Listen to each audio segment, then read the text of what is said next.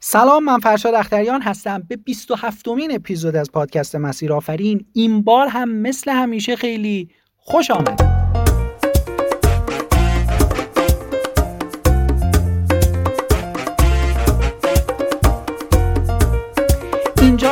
آفرین افراد موفق و بهترین کارآفرین ها از تجربه های کلیدی و داستانشون خواهند گفت که این تجربه کمک می‌کنه تا مسیر موفقیت شما هموارتر بشه. لطفا تا آخر هم من باشید. اول از همه باید بگم که اپیزود قبلی کتابی رو معرفی کردم و گذاشتمش توی وبسایت که به صورت رایگان دانلود بکنید. جالبه که استقبالی که از این کتاب الکترونیکی تو وبسایت شد من رو واقعا شگفت زده کرد. خودم فکرش رو نمی‌کردم توی مدت کوتاه اینقدر تعداد دانلودش زیاد باشه. کسایی هم که تا الان دانلودش نکردن می‌تونن برن و خیلی راحت از وبسایت فرشاداختریان اون رو دانلود بکنن. تو این کتاب چهار تا ایده پربازده برای کارآفرینی آنلاین که بشه با سرمایه کم و از منزل شروع کرد رو گفتیم. امیدوارم که دانلودش بکنید و خوشتون بیاد. اما امروز یه مهمون فوقالعاده داریم و به این سوال جواب خواهیم داد که فرمول جلب اعتماد دیگران در مسیر موفقیت چی هست. شما اگر بخواید یه کارآفرین بشید یا تو هر زمینه ای موفق شید حتما لازم اعتماد دیگران رو جلب بکنید و اونها رو با خودتون همراه بکنید می‌تونه اعتماد یه سرمایه گذار باشه یا جلب اعتماد یک مشتری باشه و یا حتی جلب اعتماد یک کارفرما که داره با شما مصاحبه می‌کنه برای اینکه شما رو استخدام بکنه. نکته جالب اینه که این فرمول طلایی رو امروز یک کسی به ما خواهد گفت که خودش کارآفرینه و تجربه کم نظیره کار کردن با هزاران نفر رو در وبسایتش داره. خوشبختانه امروز هم مثل دو تا اپیزود قبلی یه کارآفرین خانوم مهمون ما هستند ایشون کسی نیست جز نقمه عقیلی بنیانگذار وبسایت استاد سلام. سلام خانم عقیلی عزیز خوشحالم که در پادکست مسیر آفرین هستید و خیلی خوش اومدید. سلام خیلی ممنون از دعوت شما. در خدمتتون هستم آقای اختری. متشکرم. خانم عقیلی شما یک دوستم اول صحبتمون یک داستانی رو تعریف بکنید برای ما. داستانی از کارآفرینی خودتون رو اینکه چه مسیری رو طی کردید از کجا شروع کردید این داستان کوتاه رو برای ما بفرمایید تا بریم سراغ موضوع اصلی پادکست. من خیلی خیلی خلاصه ترجیح میدم این آره. مورد رو بگم چون که زیاد گفتم. راستش من خودم طراح وبسایت بودم از سالهایی که اصلا HTML رو با نوتپد یعنی توی نوتپد می نوشتیم سایت های خیلی ساده زدم تا اینکه در حوالی سال 90 بود 91 بود. کم کم احساس کردم که الان میشه یک سایتی داشت و با اون سایت کسب درآمد کرد. خیلی ها به هم پیشنهاد شراکت قبل از این داده بودن برای داشتن سایت. ولی راستش من فکر نمی کردم فروش داشته باشه. ولی تو سال 91 کم کم مطمئن شدم که الان شدنیه. یه سایت خیلی خلاصه ای برای بازسازی منزل همینطوری زدم ببینم چه خبر و اینا. و گرفت. اتفاقای عجیبی افتاد. و دیدم قشنگ زنگ خورش هست و بعد با همسرم یه کمی پیش بردیم. بعد فهمیدم من توش خیلی کاره نیستم ولی دوست داشتم که این شغل من باشه.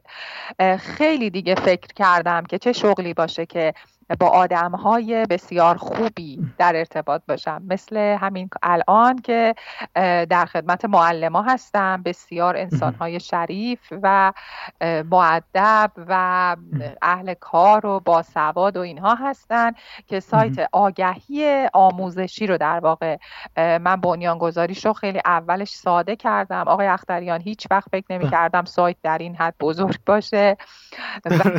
و فکر می کردم که من فقط می‌تونم یه سایتی رو خودم تنهایی مثلا یکی کمکم کنه با هم دیگه این سایت رو آمادش کنیم بعد دیگه این سایت میمونه و من بعد من دیگه به جای اینکه حقوق کارمندی بگیرم دیگه میام از خونه کار می‌کنم. دیگه ولی خب فکر نمی کردم این همه آدم باشن که بخوام باهاشون کار کنم این همه معلم باشن که برای حتی یه روز جابجایی سرور که همینه. فردا پس فردا احتمالا داریم. اینقدر نگران باشم که مسئولیت این همه آدم و درآمدزایی اینها به گردن من هستش که یه روز هم یه وقت نخوابه. درست. آره. حالا گفتید که سایت اینقدر بزرگ شده. دوستم یه چند تا عدد و رقم هم بفرمایید که شاید کسایی که این پادکست رو گوش می‌کنن اطلاع کافی نداشته باشن از بزرگی سایت وبسایت شما که چند نفر الان دارن از اونجا کسب درآمد می‌کنن. چند نفر حالا اعدادش هم می‌تونه حدودی باشه که دارن اونجا فعالیت می‌کنن. این ذهنیت رو مخاطب ما پیدا بله. بکنه که شما از اون نقطه ای که شروع کردید الان به کجا رسیدید تو این چند سال اخیر؟ جالبه. من خدمتتون بگم که موقعی که من سایت رو زده بودم مثلا به اندازه سه تا چهار تا استادی که مثلا آگهی ویژه دارن روی سایت در نظر گرفته بودم. سه تا چهار تا. ولی الان ما شاید اول که بگم که حدود بیش از 35 هزار تا معلم الان رو سایت ثبت نام شدن. از از تمام شهرها معلم داریم. حتی از خارج از کشور معلم داریم. معلم هایی که البته ایرانی هستن. چند تا هم معلم خارجی داریم. که تدریس می‌کنن. بعد برای اون سه تا جایگاهه که آروم آروم هی مجبور شدیم که بیشترش کنیم ما الان شاید بیشتر از مثلا 300 نفر 400 نفر داریم که هر ماه یه سری عضویت و این آگهیه رو چون یه مدل رایگان هم داریم یه مدل غیر رایگان هم داریم. ولی همیشه خب خریداری می‌کنن اون حق عضویتشون رو پرداخت می‌کنن. و ما باید واسهشون جایگاه در نظر بگیریم که بتونیم توی رشته خاص خودشون نمایششون بدیم. بیش از 2500 تا رشته تدریس تو استاد سلام است. از یوگا و پیلاتس و کاراته بگیرین تا زبان و ریاضی و نجاری و خیاطی و قالیبافی و و اصلا یه رشته هایی که دیگه من خودم اسماشون رو نمی‌دونم ولی داریم. خب حالا اینا رو فرمودید. شما پس با خی تازه علاوه بر این معلم ها و اساتیدی که هستن کلی دانش آموز هم هستن دانشجو هم هستن که اونجا دارن تدریس می‌بینن مورد آموزش قرار بله. می‌گیرن و اینها. این یه, موضوعی رو باز می‌کنه به نام اعتماد سازی. شما با خیلی از آدما سر و کار داشتید به خیلی اعتماد کردید. خیلی هم به شما اعتماد کردن اومدن تو وبسایت شما ثبت نام کردن. بله، بله. یا معلمایی که بودن. اگر بخواید یک فرمولی رو شروع صحبتمون اینطور باشه که فرمولی رو بگید برای جلب اعتماد. یا بهتر اینطور بگم اگر من خودم به شخص بیام چی کار باید بکنم که بتونم اعتماد شما رو جلب بکنم؟ فرمول این چی از نظر شما؟ این رو شروع بکنیم به صحبت. بله بسیار خوبه. ببین این موضوعیه که من خیلی روزا باهاش درگیرم و نه برای خود معلم ها که حالا از معلم ها مثالش رو حتما با هم دیگه مرور می‌کنیم. ولی توی آدم هایی که می‌بینیم آدم هایی که توی تلویزیون می‌بینیم آدمی که توی بیرون با همون صحبت می‌کنیم دیدین مثلا میگن که من مثلا اگه بخوای منو بدونی مثلا من این کاره مملکتم من اینجوریم من اونم. الانا آدما برای اینکه بدونن یه آدمی چی کار است تو هر کجایی و چیه خب لازمه که اون آدمه در واقع یه برند شخصی داشته باشه. من خیلی توی برندسازی شخصی حرفی برای گفتن ندارم و دانششم ندارم. ولی شاید تمام این حرفهایی که من می‌زنم در مورد همین اعتماد سازی که با هم داریم صحبت می‌کنیم. از ابتدا از عبارت رزومه سازی شروع بشه. یعنی ساختن و نوشتن یک رزومه برای خودمون. حتی اگه هیچ کاری نکردیم.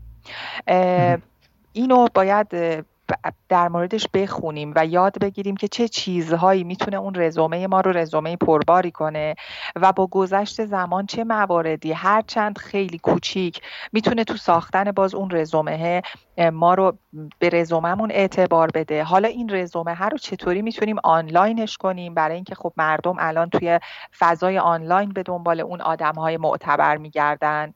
الان با توجه به اینکه حتی پزشکا من یادم اون زمانی که می‌خواستم استاد سلام را بندازم خیلی به پزشک فکر می‌کردم. یعنی خیلی هم پزشک هم توش موازی بود.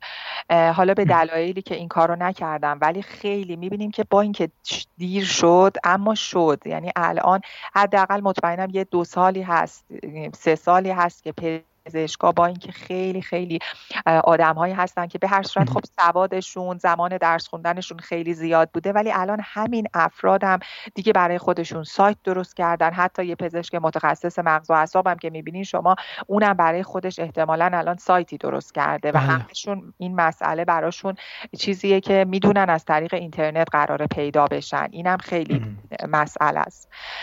برگردیم به داستان رزومه سازی ببینید من یادمه که اولین وقتی که با این مسئله آشنا شدم یه زمانی فرمای مهاجرت رو مثل هممون که این فرمای مهاجرت رو پر می‌کردیم بودش که من برای اینکه این فرمای مهاجرت رو پر کنم یکی از دوستانم که بهم کمک می‌کرد که چیا رو بنویسی این بود که من مثلا تو کمپ مثلا مدرسهمون مثلا اگه شرکت کردم توی فعالیت داوطلبانه اینو باید بنویسم. یعنی به همین سادگی. من مثلا یادمه که من یه مدرسه نمونه مردمی یه آزمونی داده بودم. توی اون آزمونه نفر هشتم شده بودم. مثلا بین مثلا چه می‌دونم سه هزار نفر من نفر هشتم شده بودم. هیچ کجا این نمیاد که آدم بخواد بنویسه. ولی مثلا برای مهاجرت من یادم اون موقع با این ادبیات آشنا شدم که این مهم بود برای اونها که تو مثلا توی یه آزمون مدرسه ایه حتی محلی کوچیک غیر مثلا نمونه مردمی شرکت کردی و اونجا یه رتبه آوردی که نسبتا قابل قبوله. اگر کنکور بودی باز بین چه تعداد بودی و چندم شدی؟ و همینطور اون مسائل داوطلبانه علایق اینکه مثلا من الان شنا دوست دارم نمی‌دونم وقت اوقات فراغتم رو چجوری میگذرونم یا همه اینها که خودمون می‌بینیم که الان هم توی مسائل رزومه نویسی مسائلیه که مهمه. باز خوبه که اینو بهتون بگم که باز توی رزومه نویسی این مهمه که ما بگیم آقا من آدم شنیداری هستم آدم بینایی آدم تصویری هستم از لحاظ حافظه ای که کدوم اینها بیشتر می‌تونه توی من اثر بیشتری تو ذهن من داشته باشه و اینها تست هایی داره که آدم می‌تونه بزنه و این, و این موارد رو بنویسه. یه عالم تست شخصیتی هست که می‌تونین اینا رو بزنین و بنویسین توی اون رزومه. حالا همه اینا رو دارم میگم که بهتون بگم که ببینین چقدر مسائل ریز و پیش پا افتاده هست که ما هممون توی زندگی می‌تونیم از این استفاده کنیم برای اون اعتماد سازیه یعنی ما شاید اگه الان از یه معلمی مثلا ما تو معلم هی معلم ها مثلا مثال می‌زنم یا حتی همین پزشکا بله. بخوایم مثال بزنیم بهش میگیم خب الان مثلا چی درس میدی مثلا میگه نقاشی بله. میگیم رزومت رو بنویس میگه تدریس خصوصی نقاشی یعنی نمی‌تونه در مورد خودش بیاد مثلا ده خط بنویسه در حالی که حتما این آدم ها دارن ولی این موارد رو بهش دقت نمی‌کنن که اینها همه می‌تونه مثلا یکی مثلا مدرسه صدا و سیما رفته.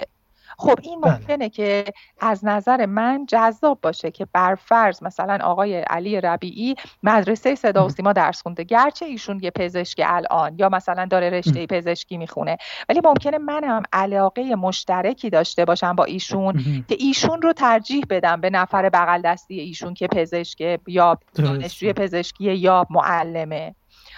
این مسائل هی تجربه های اشتراکی که بین ما و دیگران به وجود میاد توی رزومه نوشتنه تو همون چیزی که هی فکر می‌کنیم نداریم نمی‌دونیم نمی‌دونیم چی کار کردیم فقط لازمه که خوب فکر کنیم ببینیم چه کارهایی کردیم.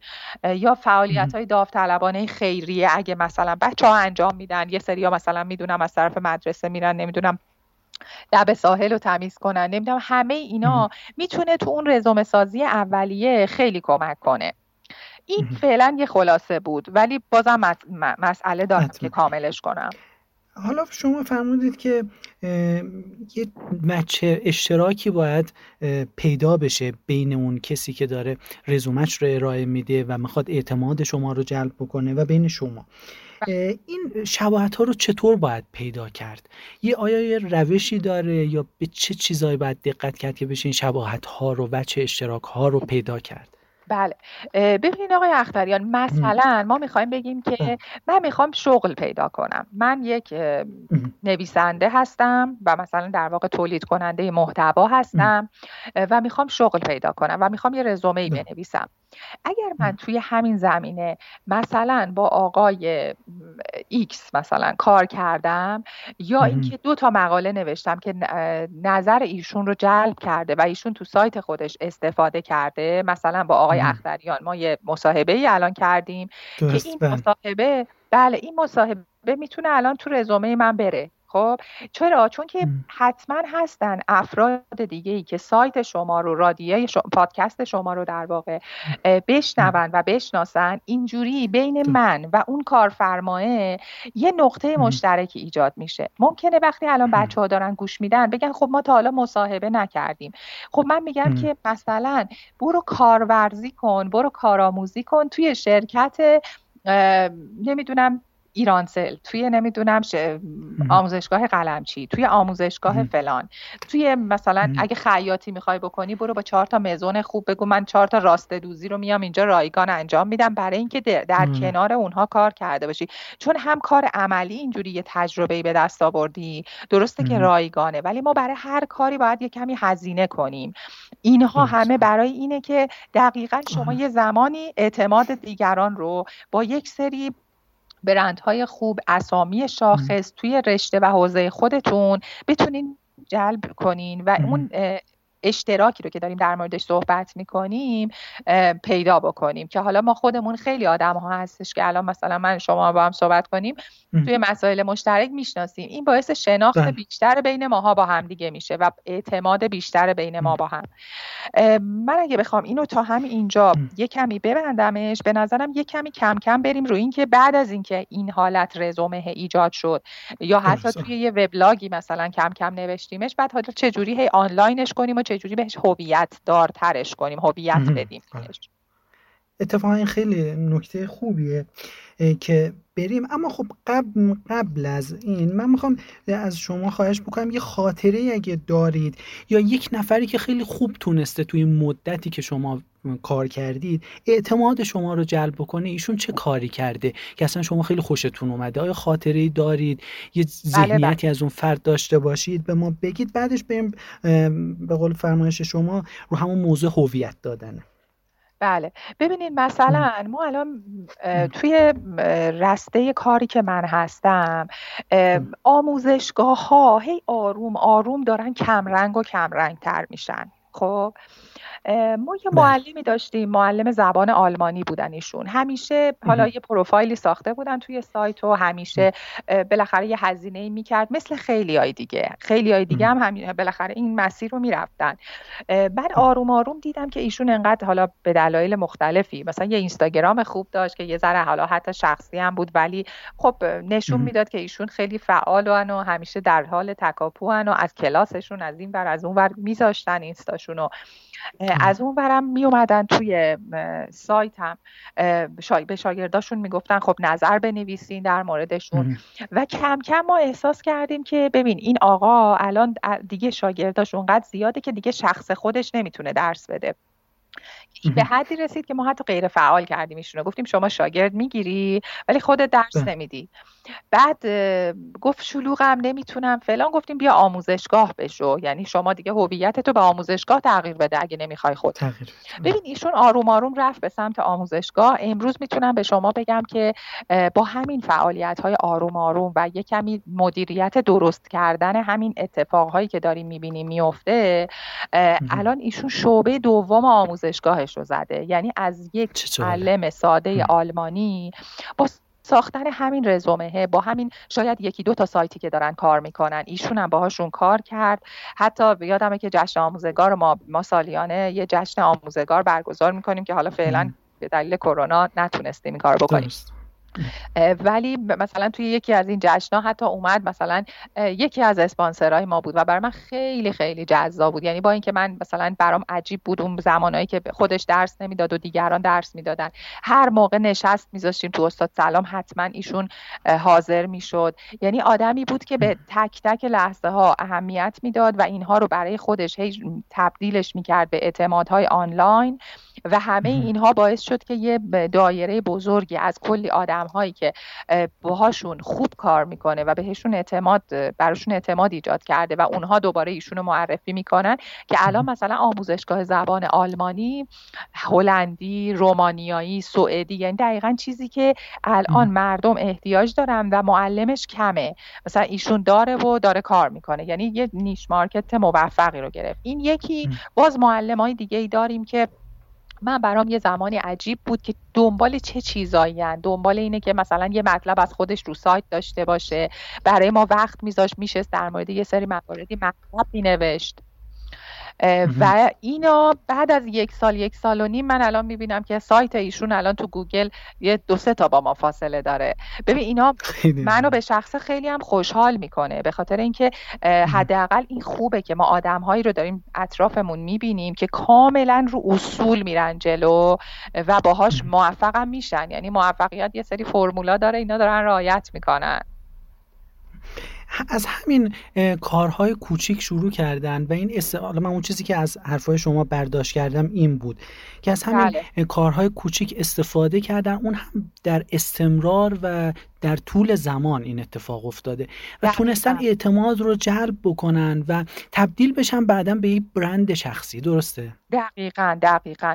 و این نکته ای که شما فرمودین که حالا من شاید کمتر بهش اشاره کردم در طول زمان. یعنی خیلی از آدما فکر می‌کنن که امروز هنوز نیومده برن. ولی واقعیتش اینه که نمیشه. یعنی واقعا نمیشه. یعنی ممکنه که الان نیومده بری ولی دوباره باید برگردی و اون چیزایی رو که نداری تکمیلش کنی. پس بنابراین بهتره که ما به اون رزومه من خودم یادمه که برای شخص خودم یه رزومه داشتم که هر بار یه دونه مثلا مربع می‌زدم پایین این خط بعدی و یه فعالیت یه پروژه دیگر رو درست می‌کردم و می‌گفتم مثلا من پروژه مثلا سینمایی فارابی رو مثلا سایتش رو زدم خودم خیلی حس خوبی می‌گرفتم. از اینکه ببین این رزومه من هی داره کامل تر میشه. خب الان من پس فردا اینو بدم به یکی می‌تونم با حقوق بیشتری طلب کنم. ولی اگه اینها نباشه خب نمی‌تونیم این کارو بکنیم. واسه همین میگیم که این خیلی مهمه و اینکه دیگران هم دیگرانی که ما باهاشون کار کردیم این پل هایی که ساختیم خیلی مهمه که ما حفظش کنیم. نمی‌دونم بچه ها الان این موارد رو می‌دونن یا نمی‌دونن. از اونجایی که حالا معمولا آدم تو سنهای پایین یه کمی غرور در واقع شاید کاذب داره. این رو هم باید حالا خوبه که بچه ها الان اگه اینجور موارد رو میشنون اینو بدونن که واقعا منم اشتباهاتی کردم حتما تو اون سنی. ولی باید اینو بدونیم که آدم های پشتمون و آدم هایی که ما باهاشون پیشرفت کردیم اینها رو نباید هیچ وقت از دستشون بدیم. من خودم الان با مدیرام با همه مدیرایی که باشون کار کردم با همهشون ارتباط خیلی خوبی دارم. با اینکه نه تو فضای استارتاپی هن، نه اصلا توی این شرایط هستن. ولی بازم مواقعی میشه که توی یه سری موارد ازشون کمک می‌گیرم. یعنی اینو یادمون باشه که بعضی روزا فقط مشکل ما با همین روابطمون حل میشه. نه با سوادمون نه با پولمون فقط با روابطمون. یعنی اون ای که شما در طول زمان می‌سازید با همون کارهای کوچیک و جلب اعتماد دیگران این شبکه می‌تونه کمک بکنه. حالا من یه نکته هم عرض بکنم. تو همین پادکست ما همین اتفاق افتاده. یعنی این ای که بین کارآفرین ها شکل گرفته همین از طریق این ریفرال ها بوده و کسایی که همدیگر رو معرفی کردن. الان مهمون قبلی اپیزود میاد شما رو معرفی می‌کنه. شما یک نفر بله. دیگر رو و این یک شبکه ای رو درست می‌کنه که همین چیزی که شما فرمودید. رو تایید می‌کنه. اما خانم عقیلی عزیز رزوم سازی رو گفتید در مورد بحث اعتماد سازی هم فرمودید.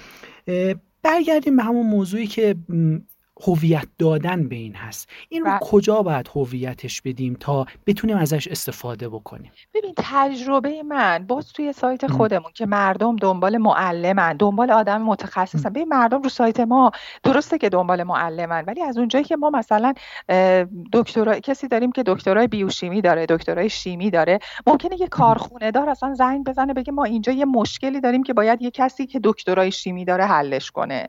یعنی ما داریم از این داریم تا اینکه یکی که برای ختم می‌خواد یکی سنتور بزنه. حالا برای مزاح خدمتتون گفت آره دیگه الان می‌زنن بله.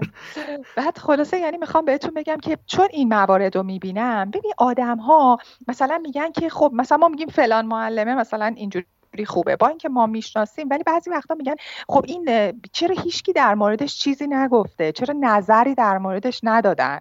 برای همین ما خیلی از شاگردایی که با معلم کار می‌کنن یا حتی از قبل باهاش کار کردن می‌خوایم که حتما این اتفاق نظر گذاشتنه.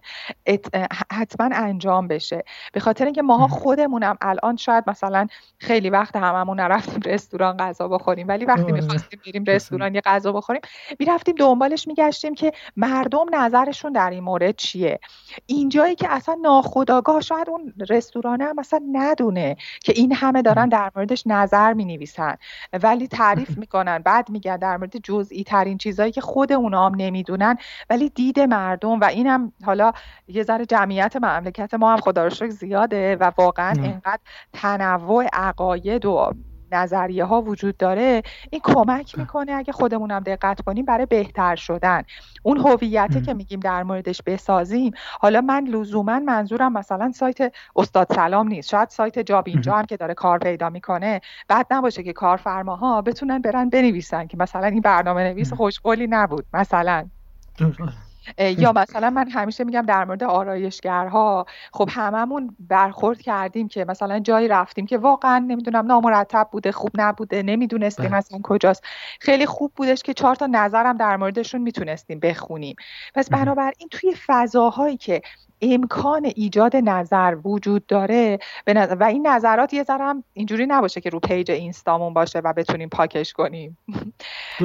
طوری باشه که واقعا مردم به همدیگه هویت بدن. یعنی این مثلا شاگردای یکی بیان بگن بله مثلا دوره ایشون خوب بوده مریض های پزشک بیان در مورد این پزشک نظر بدن و بیان بگن خوب بوده. اینجوری میشه که ما جامعهمون جامعه مسئولی هست و ما اون طرفی رو که هم, هم که همیشه در یه نقطه بالایی بود به عنوان یه پزشک به عنوان یه معلم و هیچکس حق نقد ازش نداشت. حالا دیگه هیچ معلمی نمیاد به ما بگه که مثلا فلان نظر منفی که در مورد من گذاشته شده.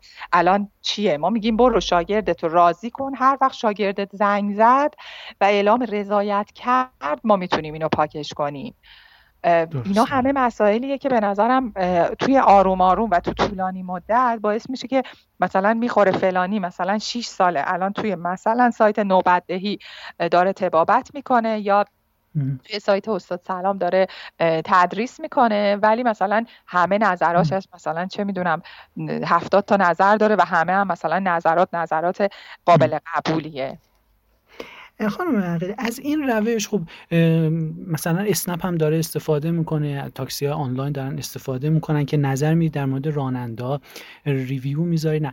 حالا فرض بفرمایید که یک نفری داره یه مشغول کاریه که اصلا کسی در موردش نظرم نمی نویسه یا فیدبکی نمی‌گیره. ایشون باید چی کار بکنه؟ یعنی شما میفرمایید که خودم رو در معرض کامنت دیگران قرار بدم که بیشتر دیده بشم. یه مقدار اینجاشو بیشتر باز کنید برای تا جایی که. شدنی هست که این خیلی خوبه. خب تا جایی که این مسئله شدنی هست که اتفاق خوبیه. بلش ببین شما من اینطوری فکر می‌کنم. شاید چون من خیلی آدم آنلاینیم یعنی من مثلا مثلا فکر می‌کنم که یه جایی که رفتم مبل بخرم مثلا بهش گفتم اگه زودم بدیم و کامنت مثبتم براتون می‌ذاریم. که رفتم مثلا واقعا هم این کارو کردم. در حالی که می‌دونین که مثلا معمولا این قشری مقداری بدقول هم هستن یعنی می‌خوام تو بگم که توی هر شغلی این اتفاق اگر بیفته تاثیر خوبی برای اون آدما می‌ذاره. یعنی ممکنه ما بگیم که نه من مثلا دارم مثلا آینه کاری می‌کنم. کسی هم نمی‌شناسه یه مغازه هم دارم. ولی اگه دقت کرده باشین توی اون ساختار سنتی هم دیدین یه مغازه دار هیچ وقت دوست نداره مثلا یکی بیاد جلو مغازش ازش شاکی باشه جلوی یه مشتری دیگه ای بله. مثلا ازش شکایتی بکنه. میگه بذار شما مثلا من مشتریم بره بعد با هم حرف می‌زنیم. این دقیقا تو فضای آنلاین همین موردیه که الان داریم باهاش با هم دیگه در موردش صحبت می‌کنیم. یعنی این خودش می‌تونه به ما کمک بکنه برای پیشرفت ما دیگه قطعا. من چون خودم علاقه منده به درآمد من میگم تمام اینا هزینه هایی که ماها داریم میدیم. این هزینه شامل زمان میشه شامل تخصصمون میشه شامل این میشه که با دیگران چجوری حتی اگه ناراحتیم ولی چطوری برخورد کنیم و همه اینها هزینه هایی که ما داریم برای اون اعتباره میدیم.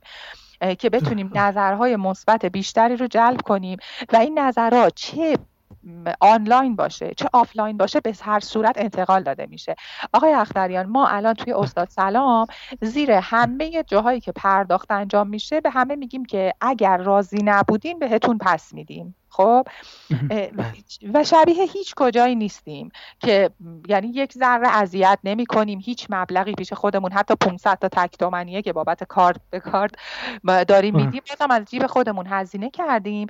ولی اگر کسی اومده اعلام نارضایتی کرده یا هر موقعی از پول کیف پولش رو گفته من می‌خوام بهش برگردوندیم. ببین این تو مدت زمان این پنج سال شیش سالی که ما داریم کار می‌کنیم من مطمئنم که بارها و بارها اتفاق افتاده که این آدم ها رفتن به بقیه گفتن که مثلا من پولم از فلان سایت پس گرفتم. ممکنه اون بله. ادعا اون یعنی توی ذهن خودش فکر کنه که الان موفق بوده. ولی حتما یکی دیگه هم فکر می‌کنه اون سایت چه خوب بوده که الان پول تو رو پس داده.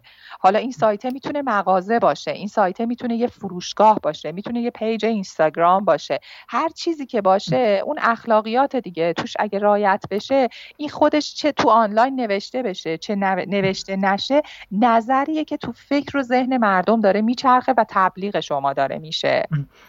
اشاره کردید به پیج اینستاگرام. حالا فرض کنید یک نفر پیج اینستاگرام داره و حالا زیادم follower نداره.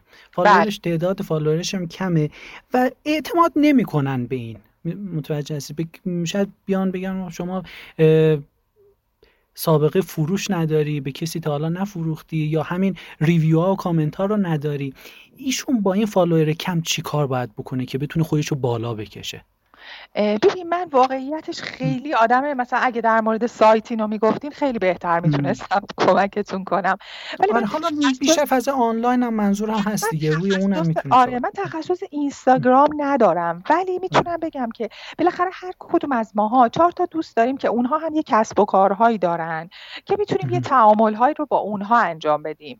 می‌تونیم مثلا من بیام از اون دوستم که داره انگور میفروشه مثلا یه چیزی بذارم بگم که الان مثلا این اتفاق مثلا فلانی خیلی این خوبه دستش درد نکنه انگورش خوش بود. دیدین که الان عکس چاقال بادوم و گوجه سبزی می‌ذارم بله، بله. ولی می‌خوام یعنی بهتون بگم که این اعتباره هم با دادن اعتبار به دیگران یعنی شما از دیگران یه چیزی آره. میگین دیگران هم از شما میگن.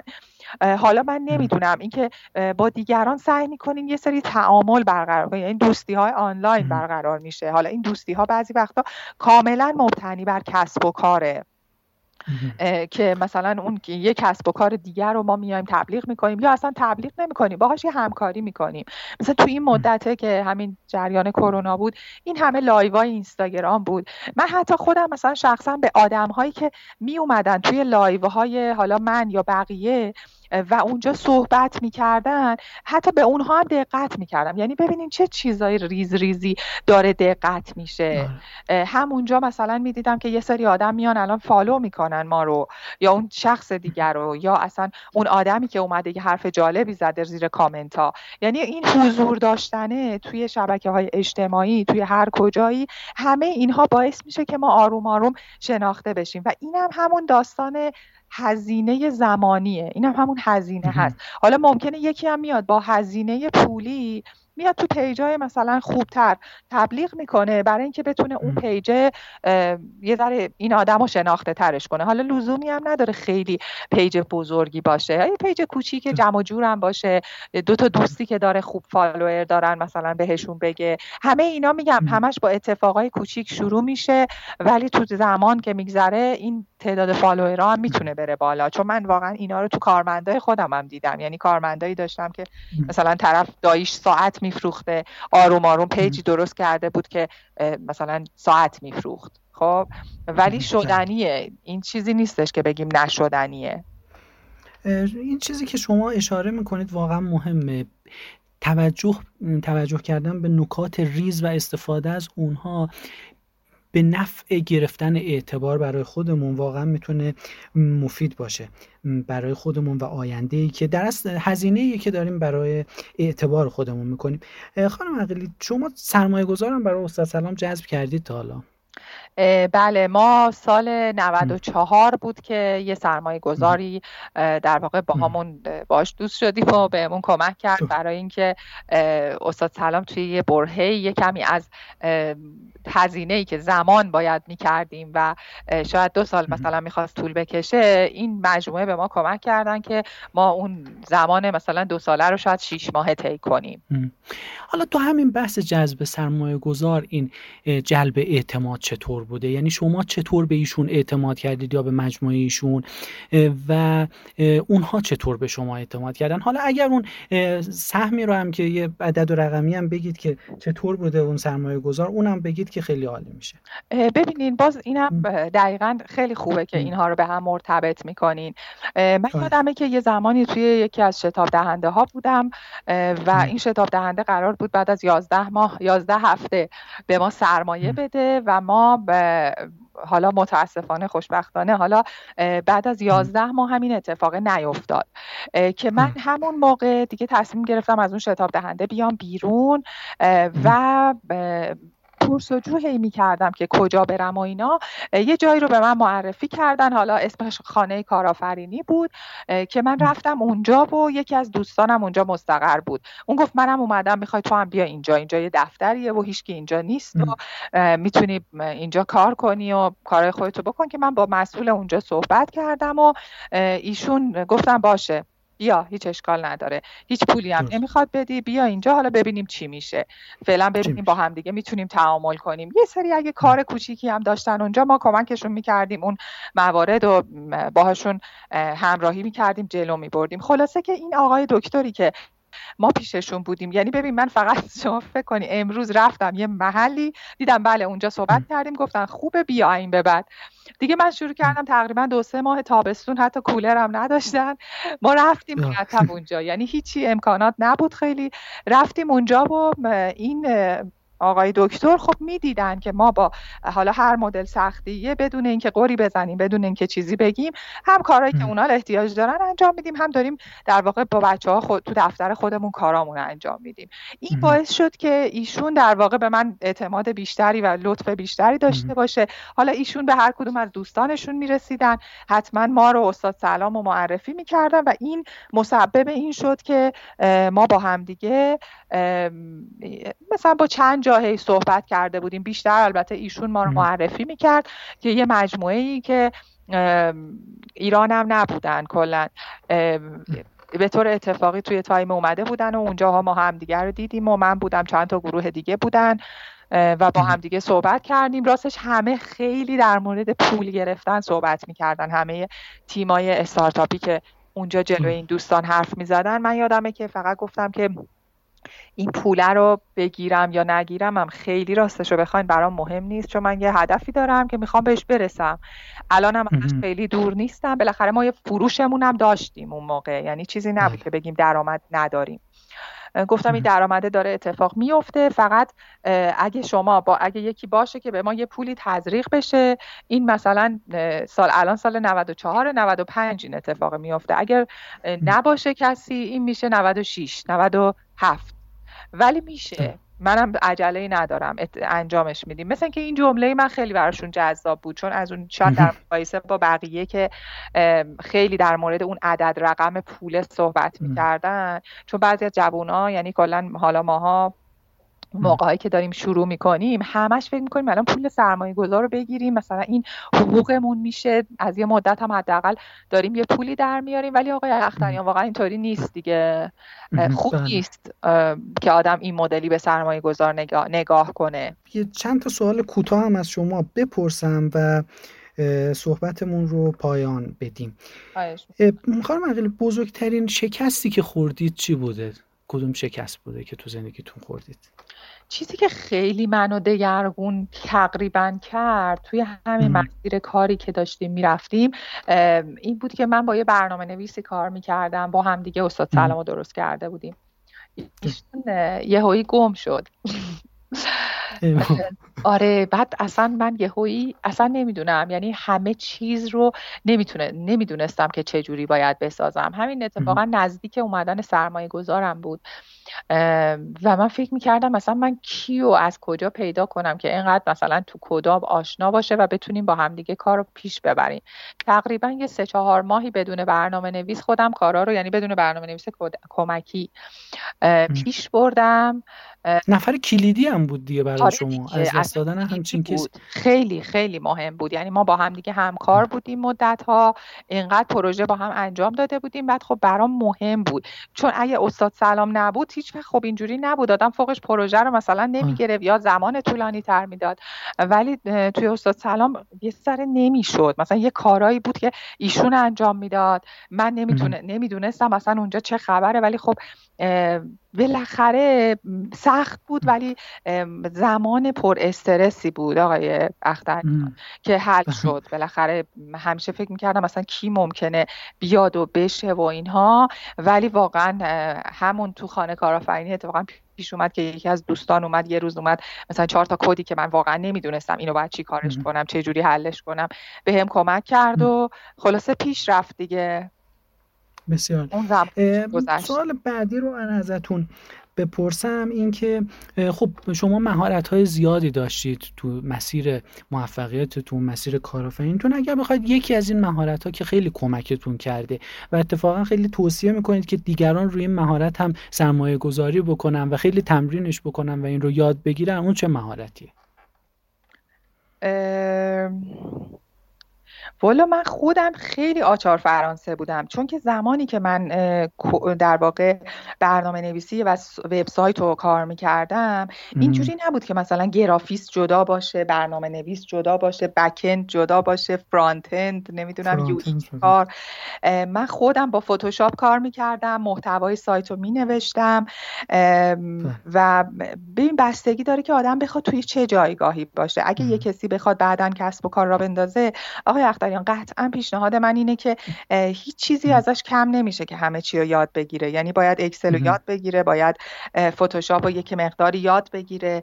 باید نمی‌دونم از هر چیزی باید یه کمی بلد باشیم. هر موقع هم دستمون می‌رسه که بخوایم ارتقا بدیم. یعنی من هر موقع مثلا یه مصاحبه رو می‌خونم فکر می‌کنم ای اینو من مثلا هیچی ازش نمی‌دونم. حالا یا خودم می‌خونم یا الان به کارمندا مثلا میگم که برو تو این بخش مثلا خوبتر کار. پس مهارت چند بودی بودن رو شما خیلی برای مدیریت خوبه. ولی شاید یکی اصلا بخواد مثلا یه گرافیست باشه. اگه یه کسی بخواد یه گرافیست باشه باز می‌تونه انتخاب کنه که من می‌خوام گرافیست وب باشم و اونجا بره ببینه دقیقا چه مهارتهایی. نه من چند بعدی بودن رو برای مدیر به نظرم. یعنی اون کسی که مدیره باید چند بعدی باشه که هر کسی نبود بشه کار اون انجام داد. ما تو همین مدت یکی از همکارای ما کرونا گرفت. یعنی بیمار شد و نبود. در حالی که ما فروردین به دلیل کلاس های آنلاین و اینا خیلی شلوغ بودیم. خب من واقعا خودم تا ساعت دو سه شب وای میستادم تمام کارهایی که اون بنده خدا انجام می‌داد و منم انجام می‌دادم. پس بنابراین اگه من بلد نبودم که خب نمی‌دونم باید دوباره یه کس دیگه ای رو می آوردیم که تو اون دوران ها سخت بود تو این دوران الان بله. که همه داشتن دورکاری انجام می‌دادن و حالا کارمند گرفتن و پیدا کردنش یه مقدار سخت بود. حالا این سوال رو هم ازتون بپرسم که برای یک نفر که می‌خواد الان امروز وارد کسب و کار آنلاین بشه یک توصیه بخواید بکنید یا تجربه رو بخواید باش به اشتراک بذارید اون چه تجربه خواهد بود؟ من حتما میگم که از یک گوشه گوشه گوشه کار شروع کنه. نیچ مارکت. بله دقیقا. یعنی بعضی از آدما ما الان هم همینطوری می‌بینیم. چون حالا ما یکی دوتا سایت دیگه هم خودمون داریم. مثلا آدما میان یه هوی خیلی بزرگ فکر می‌کنن. ولی من با اینکه مثلا حالا بالاخره تجربه هایی دارم و می‌دونم چه جوری مثلا یه سایت رو میشه واقعا تو دو سه ماه یه دو ماه دقیقا بالا آورد به نقطه های خوبی رسوند. حالا توی مواردی که میشه رقابت کرد نه اون مواردی که دیگه خیلی بازار اشباهه. ولی بازم هیچ وقت مثلا این کار نمی کنم که یه هویی بیام کلی مثلا کالا رو بیارم یا کلی خدمات رو بیارم بخوام بذارم جلو و شروع کنم به کار کردن. ولی اگر از یه گوشه شروع کنیم اون گوشه به هم حالا یه مثال هم اگر بگید چون شاید برای بعضی مثلا من میگم گوشه... بله. مثلا الان من میگم یکی می‌خواد یه فروشگاه لباس را بندازه. به هر دلیلی حالا من هممون داریم دور برمون دوستانی که مثلا می‌رفتن از ترکیه جنس می آوردن مثلا ماماناش مثلا من میگم که اگه مثلا یه همچین چیزی رو می‌خوای آنلاینش کنی یه فروشگاه واسش را بندازی فقط بیا مثلا یه چه می‌دونم یه اینستا بزن حتی یه اینستا بزن نه اولش بیای سایت بزنی که فقط توش تیشرت سفید دخترونه بفروشی. می‌دونین که هر کسی دنبال تیشرت سفید دخترونه میگرده تو انقدر چیز میزای مختلف داشته باشی که بتونی فروش داشته باشی. بعد که تو این زمینه فروش داشتی دو تا سود کردی دو تا نه حالا یه ده تا 20 تا سود کردی یه ذره عدد رقم اومد دسته تجربه فروش تا انتها اومد دسته بعد حالا بیا مثلا تیشرت مشکی هم بفروش. یعنی چیزی که مردم زیاد دنبالش میگردن. هم سفید هم مشکی. مثلا بعضی دیدیم خودمون مثلا دوتا میرن می‌خرن چون زود از بین میره. واسه همین من یا مثلا می‌خوای خودکار بفروشی مثلا خودکار بیک آبی حالا این مثال آقای ژان ولی به نظرم واقعا این اتفاق بله بله.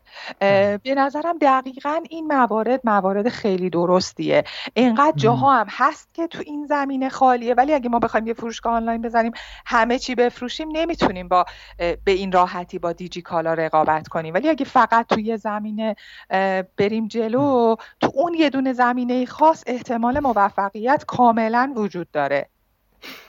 کاملا نکات خوبی و مفیدی اشاره کردید. من سوال آخر رو هم ازتون بپرسم. اگر بخواید به شنوندگان این پادکست یک کتابی رو که برای خودتون خیلی مفید بوده در زندگی و یا کسب و کار معرفی بکنید اون چه کتابیه؟ من یه کتابی اصلا کسب و کاری نیست. یه کتابی رو خوندم. اینا دیدای مدل زندگی در واقع به نظرم به آدما میده. یه بله. کتاب خیلی کوچیکیه به نام پیام گمگشته هنوزم تو ذهنمه. شاید که من این دوران کرونا اصلا نمی‌رسیدم کتاب و اینا بخونم. ولی بله. این کتاب رو فکر کنم که هر تیکش رو سه چهار بار هی برگشتم عقب و خوندم برای اینکه خیلی توش اخلاقیات جالبی داشت. به نظرم جالب بود. هیچ ربطی هم به کسب و کار نداره. خیلی با عرض پوزه. خیلی امیدوارم که کتاب رو کسایی که این پادکست رو میشنون بخونم و ازش استفاده بکنن. خود استاد سلام دارمش. اگه یه وقت شما هم فکر کردین کانالی دارین و جایی هست که میشه همین یه نسخه پی دی افش هست به نظرم جذابه برای خوندن. بسیار. حالا اگر راه های ارتباطی رو هم بگید کانال کانالی که گفتید رو اونم اشاره بکنید مشکلی نیستش. ما اینستاگراممون استاد سلام کانال تلگراممون ادساین استاد سلام. همه چی استاد سلام بگردین پیدا میشه. همه چی استاد سلام. بسیار. ممنونم از شما از اینکه دعوتم رو قبول کردید بهترین ها رو برای شما و استاد سلام آرزو می‌کنم. تشکر می‌کنم. همینطور برای شما و برای شنوندگان شما که با حوصله نشستن گوش دادن حتما من و شما با هم آرزو می‌کنیم که بچه ها بسیار بسیار مسیرهای درستی رو انتخاب کنن و پیش برن. موفق باشن. از همه شما که تا آخر با ما بودید و گوش کردید ممنونم. جا داره یه بار دیگه بگم که می‌تونید کتاب الکترونیکی رایگان چهار تا ایده کارآفرینی آنلاین رو از وبسایت فرشدختیان dot com یا مسیرآفرین dot IR دانلود بکنید. اپیزودهای قبلی رو هم از Castbox شنوتو ناملیک فیدیبو گوگل پادکست تلگرام و آیتونز مسیرآفرین دانلود بکنید و نظراتتون رو اونجا حتما با من به اشتراک بگذارید. پاینده باشید تا اپیزود بعدی پادکست مسیرآفرین. خدا نگهدار.